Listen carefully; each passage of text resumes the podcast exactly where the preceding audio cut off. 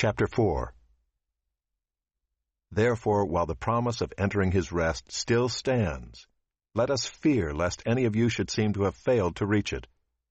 For good news came to us just as to them, but the message they heard did not benefit them, because they were not united by faith with those who listened.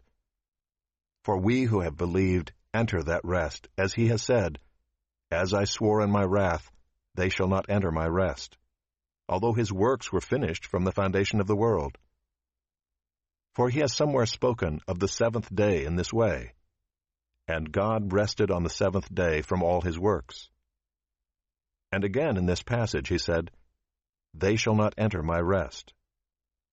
Since therefore it remains for some to enter it, and those who formerly received the good news failed to enter because of disobedience, again he appoints a certain day, today, saying through David so long afterward in the words already quoted, Today, if you hear his voice, do not harden your hearts. For if Joshua had given them rest, God would not have spoken of another day later on. So then there remains a Sabbath rest for the people of God, for whoever has entered God's rest has also rested from his works as God did from his. Let us therefore strive to enter that rest, so that no one may fall by the same sort of disobedience. For the Word of God is living and active, sharper than any two-edged sword, piercing to the division of soul and of spirit, of joints and of marrow, and discerning the thoughts and intentions of the heart. And no creature is hidden from his sight, but all are naked and exposed to the eyes of him to whom we must give account. Since then we have a great high priest who has passed through the heavens, Jesus, the Son of God, let us hold fast our confession. For we do not have a high priest who is unable to sympathize with our weaknesses, but one who in every respect has been tempted as we are, yet without sin. Let us then with confidence draw near to the throne of grace, that we may receive mercy and find grace to help in time of need.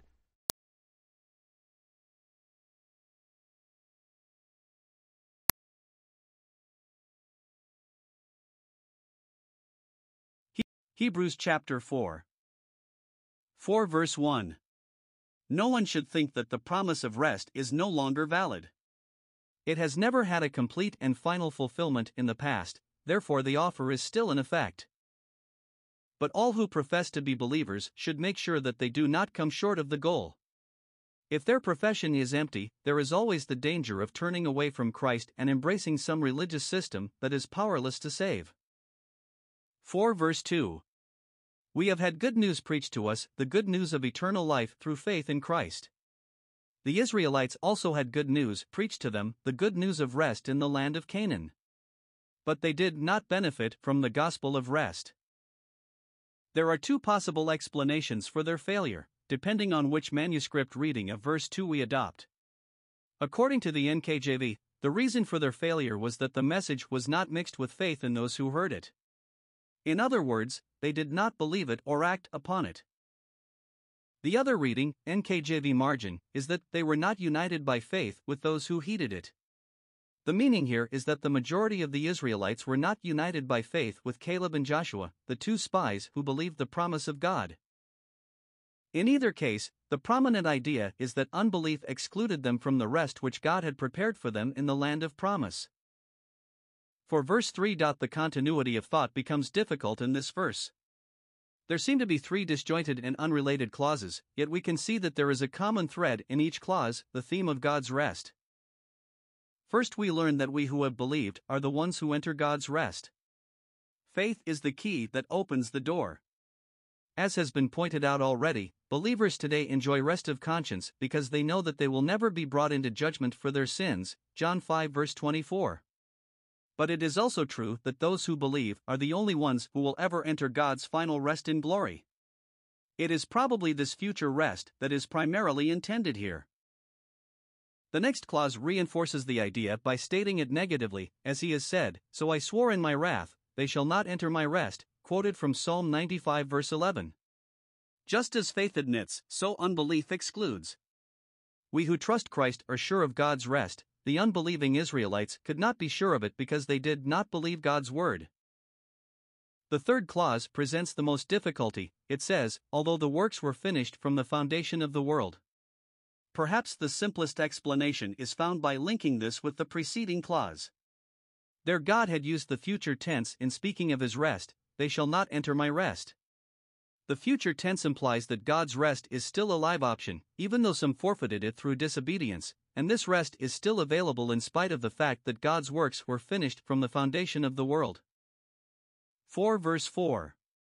This verse is intended to prove from Scripture that God rested after the work of creation was completed. The author's vagueness in identifying the passage quoted does not indicate any ignorance on his part. It is merely a literary device in quoting a verse from a book that was not at that time divided into chapters and verses. The verse is adapted from Genesis 2 verse 2, and God rested on the seventh day from all his works. Here the past tense is used, and it might seem to indicate to some that God's rest belongs only to history and not to prophecy, that it has no relevance for us today. But that is not the case. 4 verse 5. To reinforce the idea that the reference to God's rest after creation does not mean that it is a closed issue, the writer again quotes with slight change from Psalm 95 verse 11, where the future tense is used, They shall not enter my rest. He is saying, in effect, in your thinking, do not confine God's rest to what happened back in Genesis 2. Remember that God later spoke about his rest as something that was still available. 4 verse 6. Up to this point in the argument, we have seen that, from the creation, God has been offering rest to mankind. The admission gate has been open. The Israelites in the wilderness failed to enter because of their disobedience but that did not mean that the promise was no longer in effect. 4 verse 7.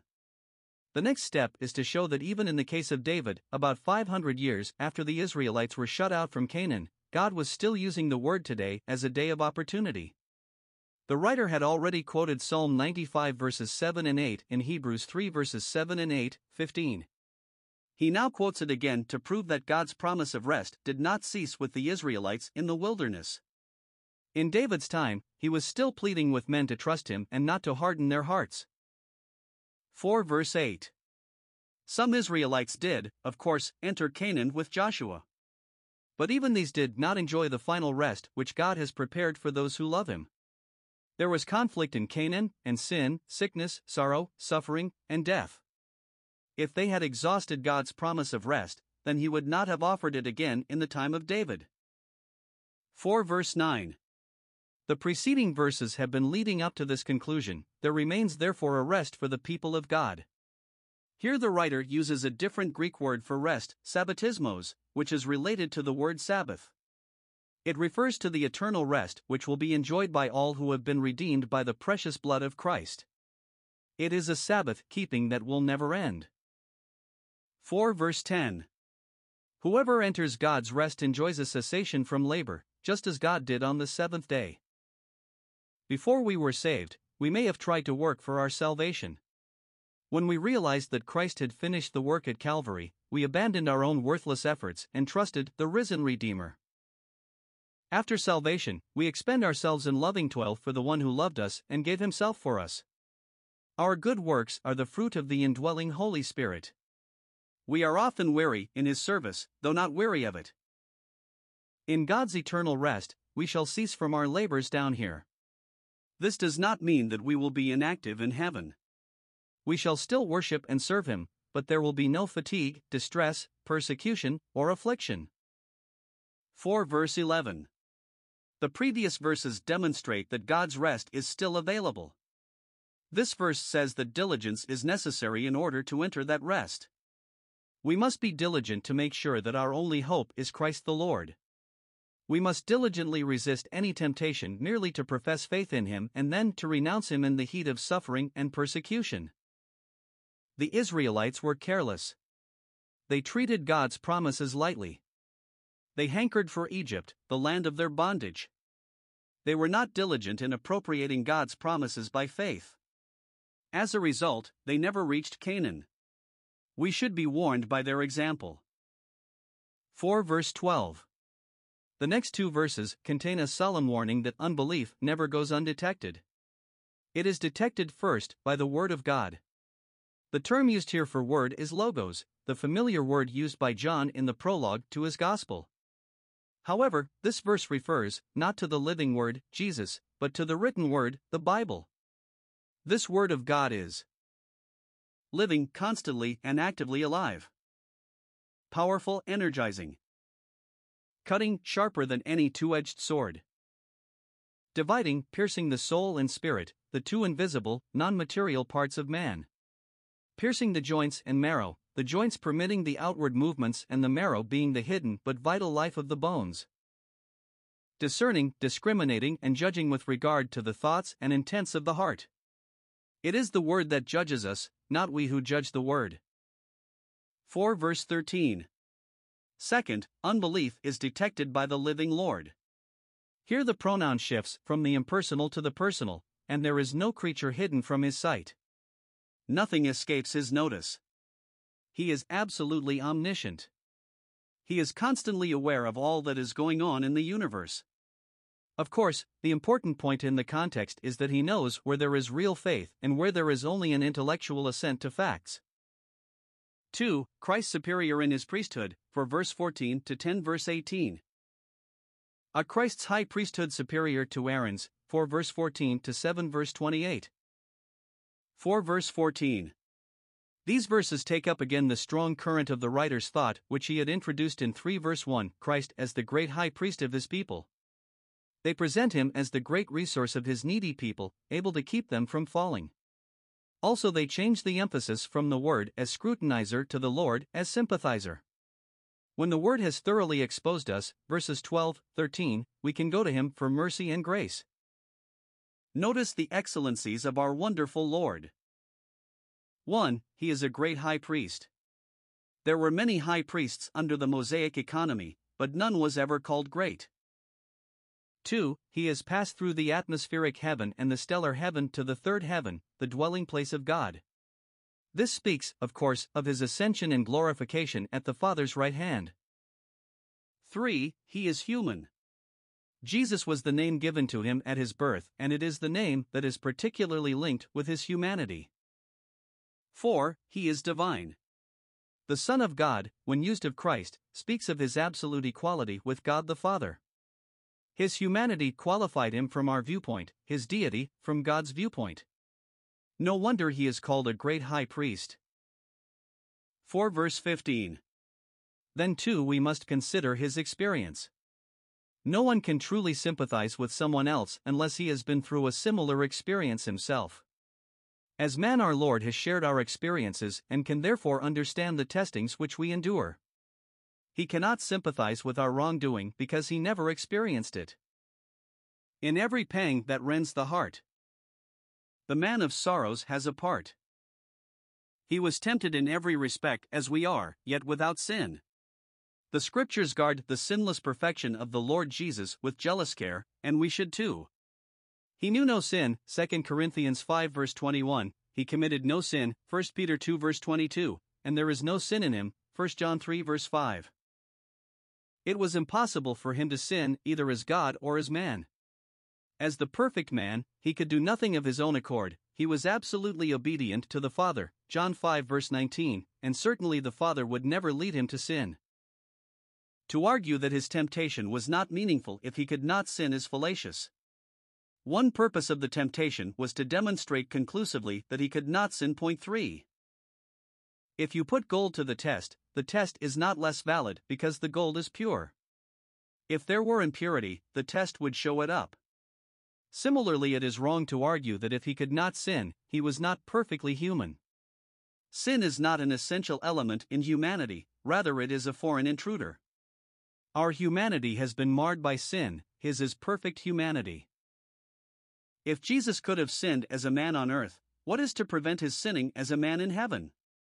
He did not leave his humanity behind when he ascended to the Father's right hand.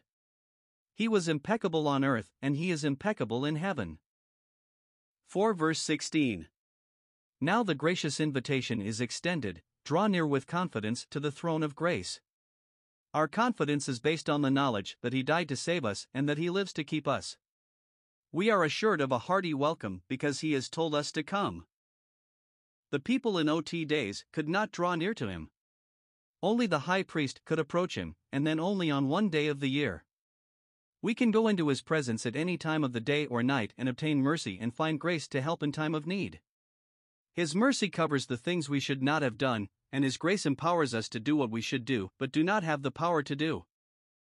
Morgan writes helpfully I am never tired of pointing out that the Greek phrase translated in time of need is a colloquialism of which in the nick of time is the exact equivalent that we may receive mercy and find grace to help in the nick of time, grace just when and where I need it. You are attacked by temptation. At the moment of assault, you look to Him, and the grace is there to help in the nick of time. There is no postponement of your petition until the evening hour of prayer.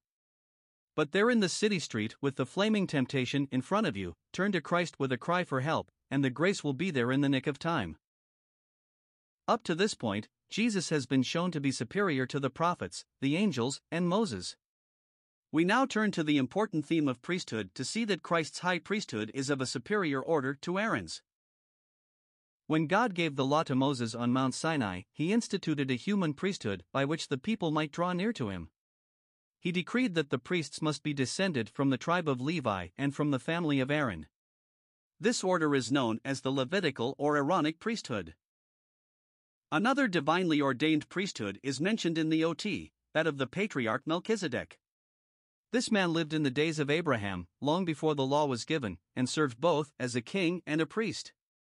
In the passage before us, the author will show that the Lord Jesus Christ is a priest after the order of Melchizedek, and that this order is superior to the Aaronic priesthood. In the first four verses, we have a description of the Aaronic priest. Then in verses 5 to 10, Christ's fitness as a priest is detailed, mostly by way of contrast.